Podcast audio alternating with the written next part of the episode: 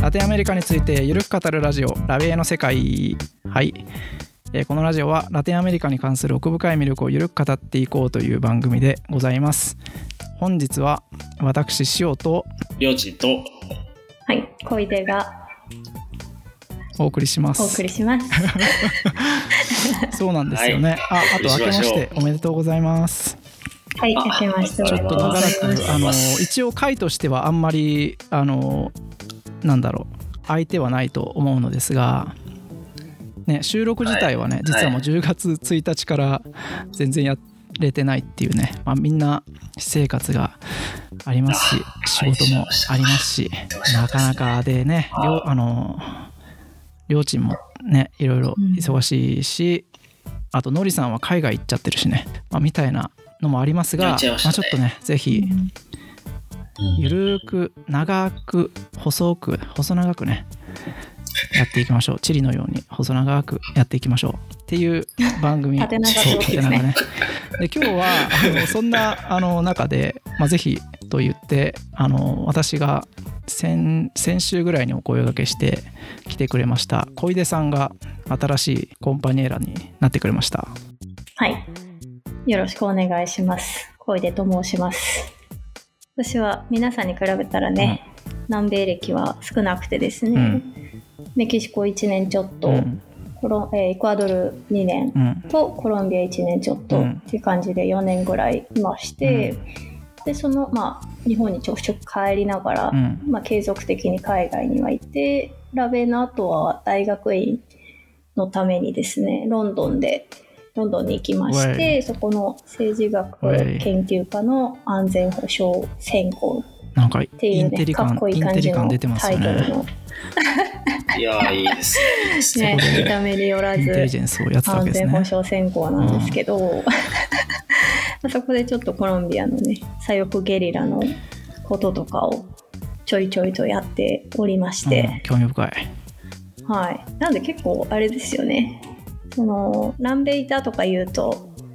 危なくない？みたいなこと言われるんですけど、うん。だからそういう印象を持たれがちですよね。かわいそうなことも。まあ、そうですね。うん。私もうん。あれよ大学か。大学時代にそのコロンビアの方が来てなんかそのカフェで銃撃事件があってで家族が確か犠牲にあったみたいなもうコロンビアは本当に危ないみたいなことを語られたんですけど、もうまさにそのイメージがやっぱり一般の方にはあるんじゃないでしょうかね。そうですね。特に私女性ですけど、うん。あの女の子なのに働きに行って危なくないの？とかね。すごく言われますね。うん、それを危なくないよ言ってしまうとそうでもないですけどねくるというよりは、まあ、ありのままを伝えようっていうことですね。そうですねなんか思ってるまあでも我々結構ほらスペイン語がわかるから、うん結構慣れてきちゃってるっていうところもあると思うんですけど、うんうんうんまあ、あまり簡単に「いや大丈夫だよ」とか言ってはいけないんだなと思いつつ、ねまあ、正直私はそんなに危ないなんですかね場面にあったことは個人的にはないけど、うんまあ多いですよねそういう事件とかは。。うん、よいやーよろしくお願いします。ろしくお願いしまお願いしす。ます。りょうちんはどうですか最近はなんかダベット近況報告ぜひ。ダメます昨日、秋田から帰ってきて、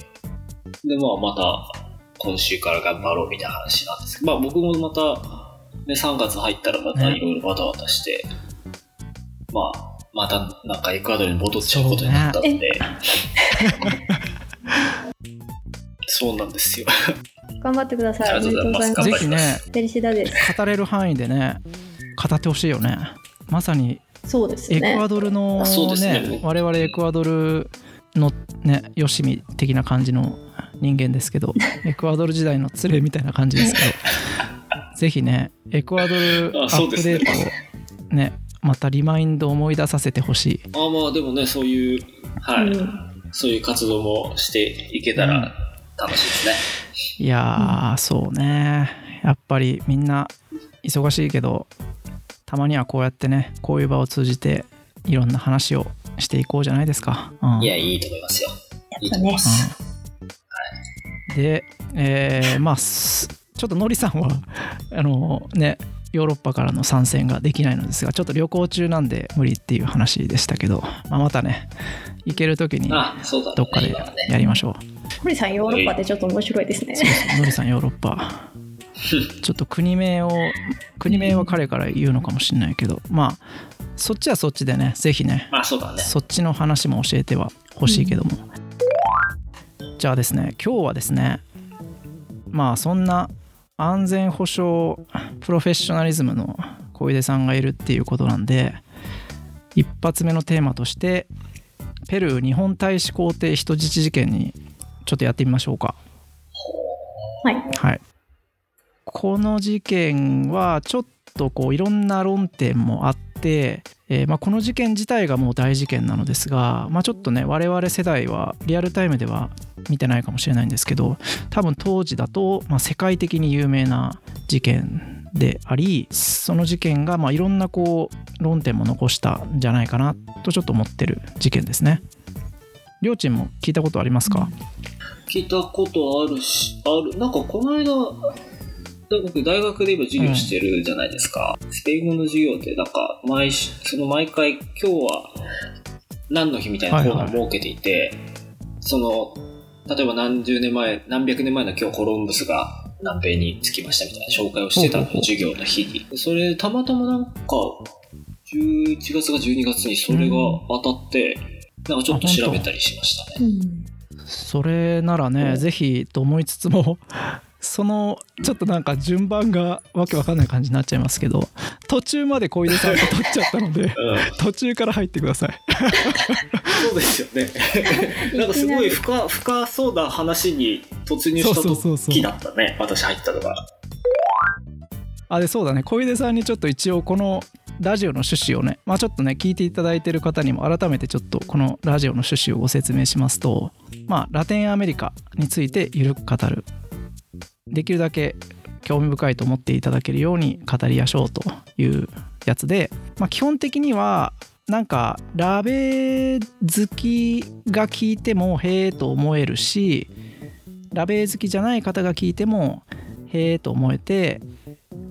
っていうところを、まあ、一応目指してはいますが基本的にはその内容を扱うところではできるだけ何も知らない人が聞いても分かるようにはしたいなとは思ってます。はい。はいじゃあそれではペルー日本大使公邸人質事件いきましょう。よろしくお願いします。今年もよろしくお願いします。お願いします。